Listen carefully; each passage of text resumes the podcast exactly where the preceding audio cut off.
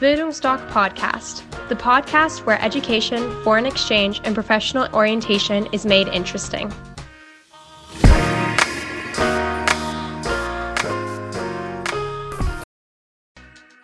Bildungsdoc Podcast, the podcast where education, foreign exchange, and professional orientation is made interesting.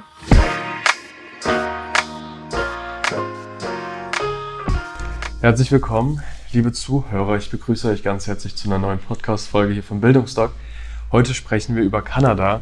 Ich bin immer noch bei GLS in Berlin im Sprachenzentrum und habe mir wieder fachkräftige Unterstützung geholt. Und wir möchten jetzt ein bisschen Kanada äh, beleuchten, das Land darstellen, ein paar Infos darüber preisgeben. Wie gesagt, ich habe mir fachkräftige Unterstützung geholt. Ich würde dich bitten, dich einmal kurz vorzustellen. Ja, hallo Magnus, mein Name ist Corinna. Ich bin bei GLS schon ganz lange, seit über 15 Jahren und bin für das Land Kanada zuständig, zusammen mit drei anderen Kolleginnen. Das Land ist so groß, dass wir es aufgeteilt haben ähm, und haben die Bereiche so ein bisschen unterteilt, denn Kanada ist unglaublich vielseitig und bietet eigentlich für alle Schüler Möglichkeiten, sich dort wohlzufühlen. Du meinst gerade unglaublich vielseitig. Was sind denn so die, die Grundaspekte, die halt so vielseitig sind? Vielleicht kannst du einen kurzen Überblick geben die Grundaspekte. Also Kanada ist erstmal ein bilinguales Land. Es hat zwei Amtssprachen, Englisch und Französisch. Das heißt, Schüler, die Englisch sprechen wollen und Englisch verbessern wollen, sind dort gut aufgehoben, aber auch die, die ihren Fokus auf Französisch legen wollen. Es ist was für Stadtmenschen. Es gibt unglaublich spannende, aufregende Städte. Es ist aber auch was für Naturliebhaber. Es gibt fantastische Landschaften. Man kann sich das kaum vorstellen, wenn man hier aus der Stadt kommt, wie überwältigend diese Berglandschaft der Rocky Mountains beispielsweise ist. Ähm, Skifahrer, Snowboarder sind dort gut aufgehoben, aber genauso auch ähm, Segler oder Ruderer. Also es ist ein Land, das eigentlich wirklich für alle was bietet. Es ist schulisch unglaublich vielseitig. Das heißt, du kannst an den Schulen Fächer belegen, ähm, die hier in der Form überhaupt gar nicht im schulischen Bereich angesiedelt sind. Also sowas wie äh, Robotics ähm, ist Unterrichtsfach du, Unterrichtsfach. Du kannst aber auch genauso Visual, ähm, Visual Arts als Unterrichtsfach machen. Du kannst deinen Schwerpunkt aber auch auf Scriptwriting legen, du kannst dich musikalisch betätigen, du kannst aber tatsächlich auch Fußball als Schulfach wählen. Also es ist derartig vielseitig, dass da, glaube ich, für jeden was bei ist. Dann würde ich sagen, bleiben wir erstmal kurz bei der Schule selbst. Vielleicht kannst du noch mal kurz das Überblick des Schulsystems ähm, erläutern und vielleicht die, die Unterschiede nennen zu dem Deutschen. Ähm, also das Schuljahr ist erstmal sehr ähnlich wie das deutsche Schuljahr. Es beginnt im September und endet im Juni. Es ist also zehn Monate lang.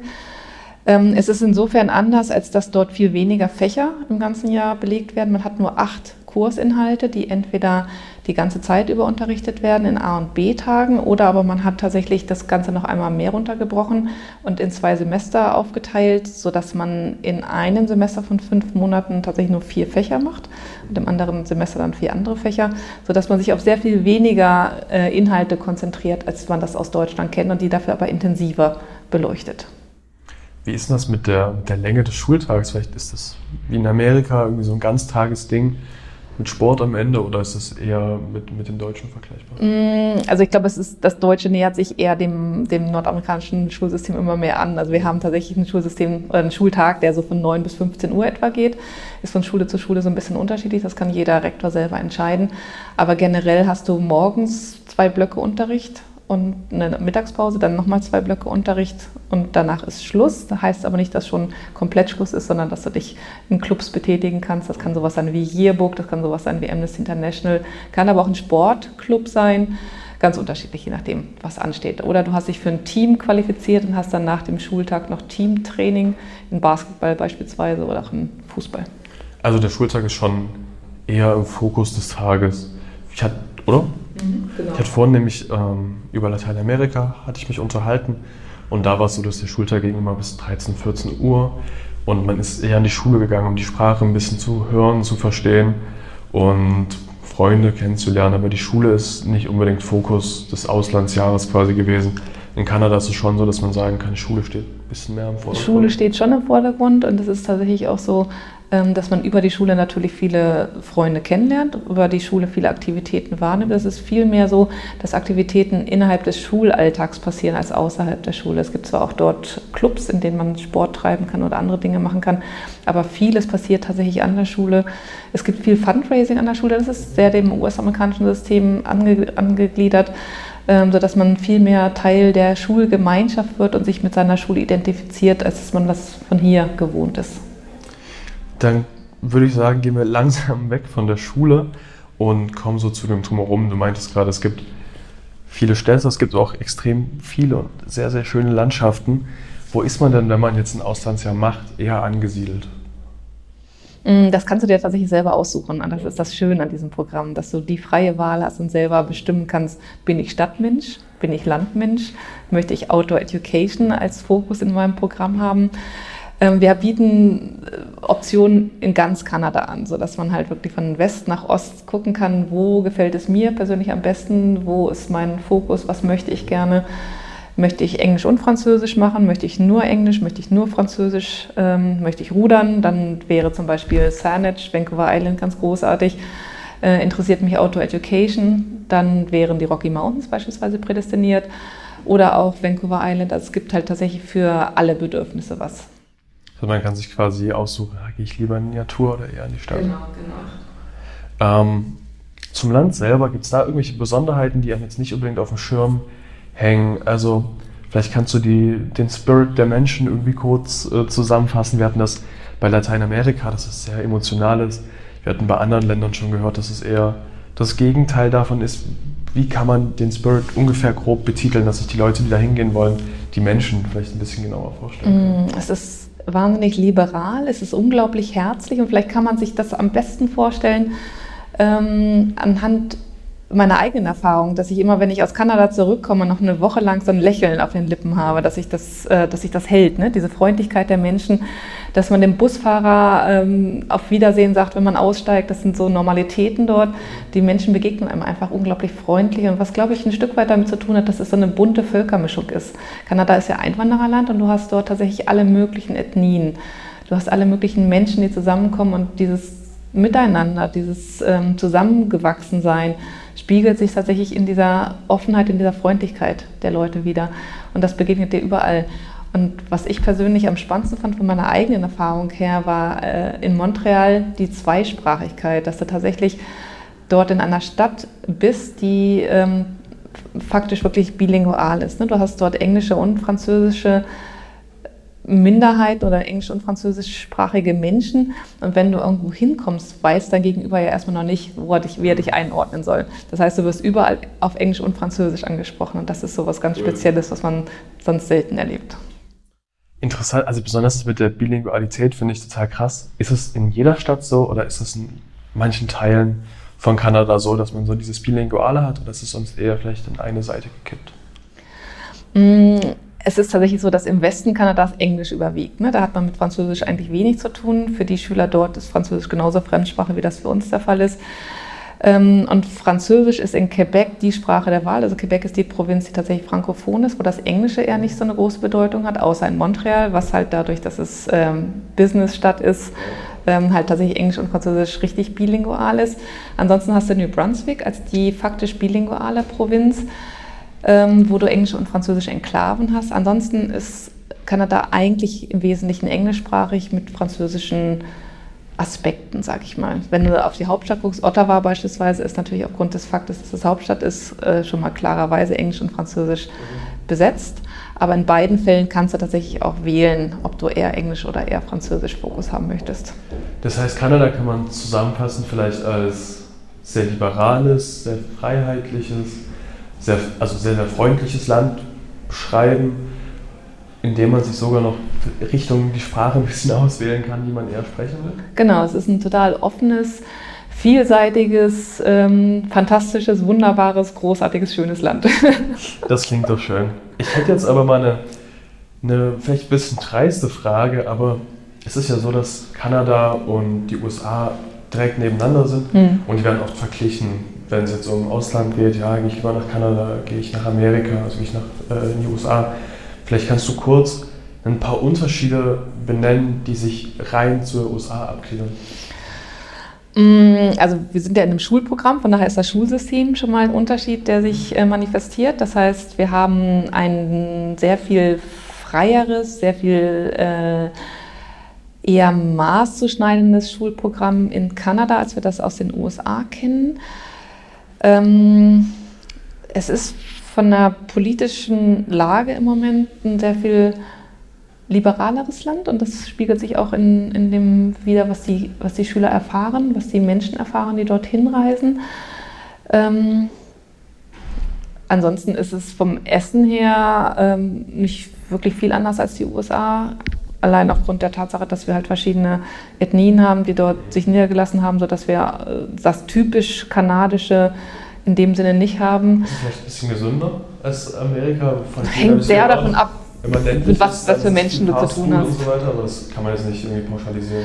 Nee, also ich finde, man kann es nicht pauschalisieren. Es, ist, ähm, es gibt so einen Nationalstolz. Ne? Es gibt so einen, so einen, kanadischen Nationalstolz, der spiegelt sich wieder in, in allem möglichen, was Ahorn betrifft. Ne? Du hast ja Ahornsirup in allen möglichen Varianten. Pancakes mit Ahornsirup gibt es auch in den USA, aber die sind natürlich in Kanada sehr viel leckerer. So, ja. ähm, du hast dieses Nationalgericht Poutine, das ist so ein, so ein Klassiker in, in, in Quebec gerade.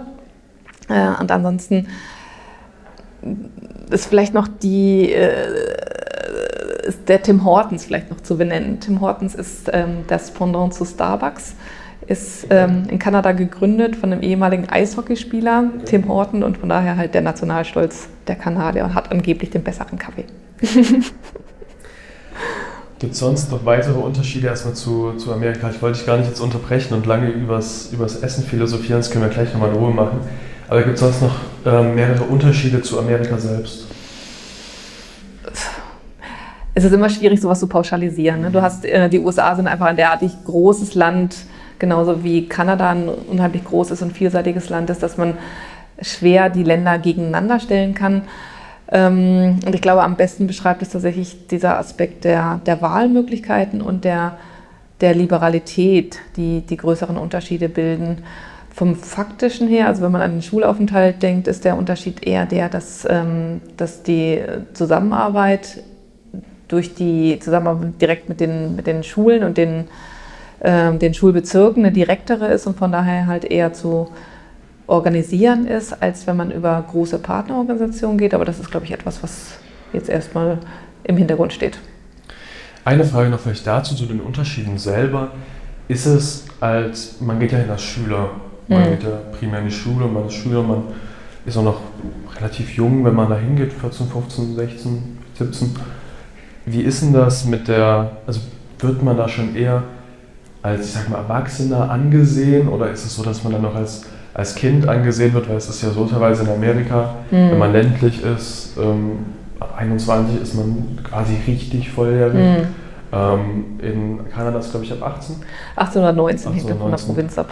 Und ist es dann dementsprechend so, dass man da vielleicht schon ein bisschen erwachsener angesehen wird oder ist es eher wie in Amerika, wenn man in einer ländlicheren Region ist, dass man noch als Kind angesehen wird, man 18 Uhr zu Hause sein unter der Woche, vielleicht dahingehend was? Also man wird in Kanada ähnlich wie in den USA noch viel mehr als Kind angesehen und weniger als schon fast Erwachsener, wie man das aus Deutschland gewohnt ist. Dann kommen wir zu dem nächsten Punkt, der vielleicht ganz interessant ist, zur Mobilität. Wie ist denn das jetzt? Also wenn man auch in einer großen Stadt ist oder auf dem Land, es gibt natürlich Unterschiede. Aber wie ist das mit der äh, Mobilität als, als Schüler, wenn man dort ist? Gibt es öffentlichen Nahverkehr? Kann man mit dem Fahrrad fahren? Muss man gefahren werden?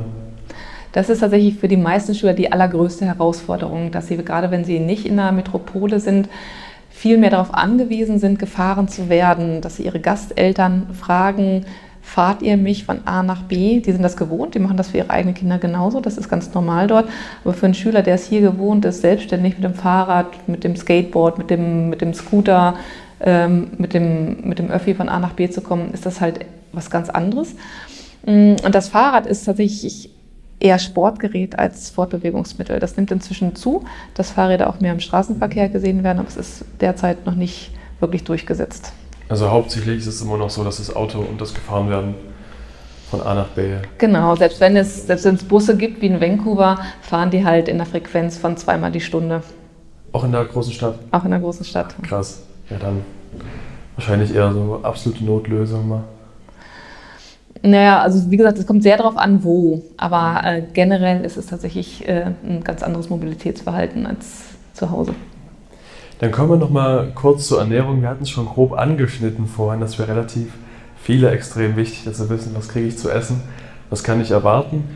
Gibt's, wir hatten ja schon kurz darüber gesprochen, aber es gibt es kein sag ich mal, umfassende Beschreibung für das Essen in Kanada selbst. Man kann es jetzt schlecht pauschalisieren, sondern es Nee, man- durchmischt. Genau, man kann das ganz schwer pauschalisieren, weil es halt sehr stark davon abhängt, ähm, wer kocht und bei wem bin ich. Ähm, was ähnlich zu den, wie in den USA ist, ist aber die Tendenz, dass das Abendessen relativ früh ist. Also dass man tatsächlich so 18 Uhr Abend isst, ähm, was für viele ja wirklich sehr viel früher ist, als sie das von zu Hause gewohnt sind. Ähm, und durch den, durch den Fakt, dass man ja den, über Mittags in der Schule ist, nimmt man sich ein Lunchpaket von zu Hause mit. Das heißt, ein warmes Mittagessen ist meistens eher nicht vorgesehen, sondern ein Sandwich. Oder aber man geht zum Tim Hortons um die Ecke und holt sich da was. Oder es gibt in der Cafeteria der, der, der Schule was. Das ist übrigens ganz interessant, dass ähm, in der, die Cafeteria wird oft ähm, bestückt äh, durch den Cafeteria- Cafeteria-Kurs, der in der Schule angeboten wird, dass halt die, die Schüler tatsächlich die kochen für, für die Für die anderen? Ja, für die anderen. Cool.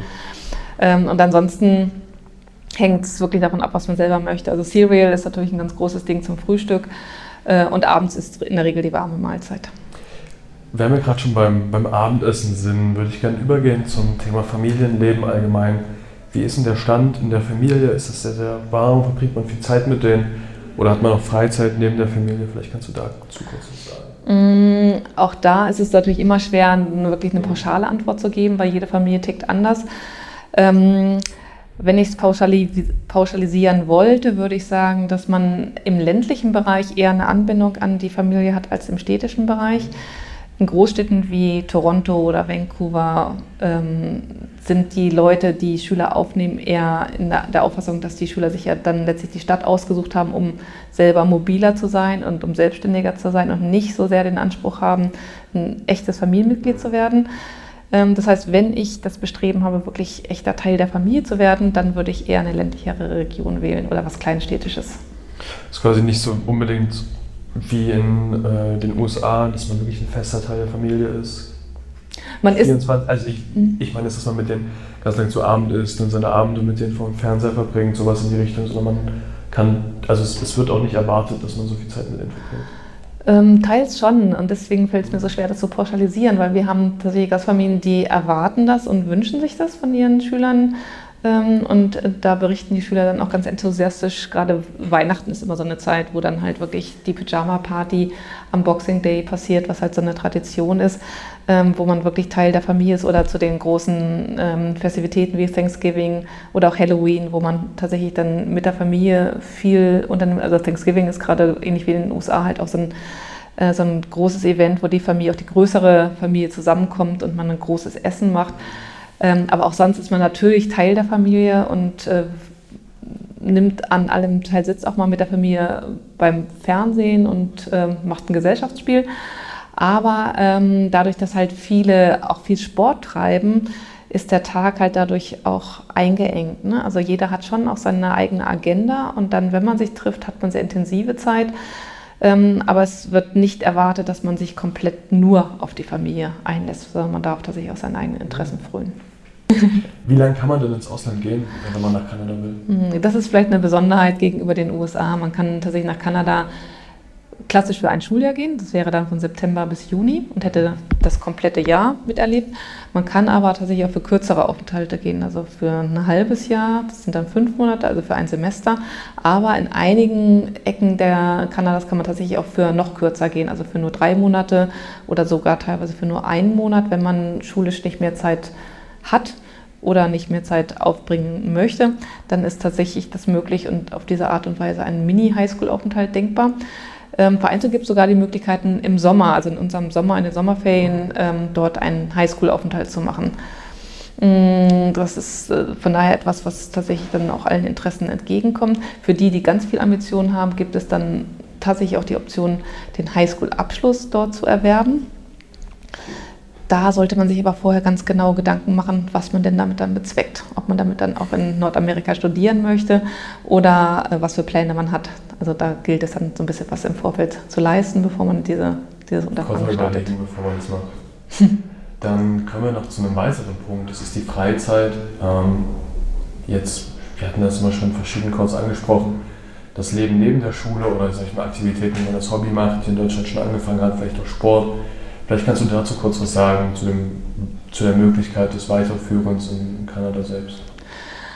Also man kann tatsächlich an der Schule ganz viel Sport betreiben, ähm, also äh, innerhalb des Unterrichts in Form von Fächern. Ne? Man hat ähm, Fächeroptionen, die zum Beispiel Basketball als Fach darstellen. Man kann ähm, Sport äh, als Sportfach Yoga wählen beispielsweise.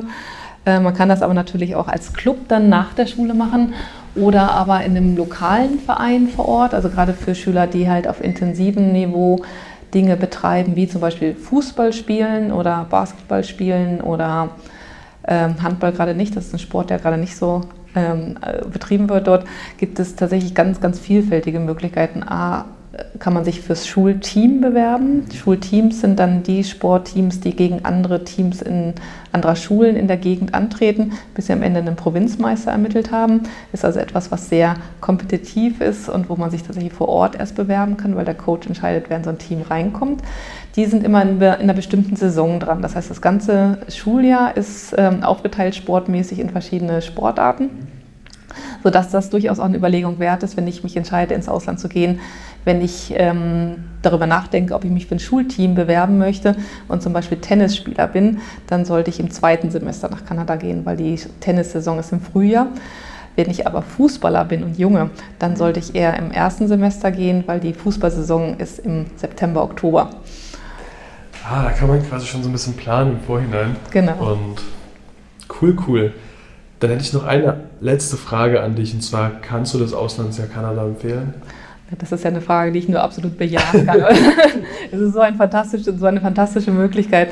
Man kommt so begeistert wieder. Es ist ähm, für alle, die sich das leisten können, die sich das, die sich das zutrauen äh, und die das machen wollen, ist das ein absolutes Go. Das sind noch schöne letzte Worte gewesen von diesem Podcast erstmal. Ich bedanke mich ganz, ganz herzlich, dass du dir Zeit genommen hast um mit mir hier zu sprechen.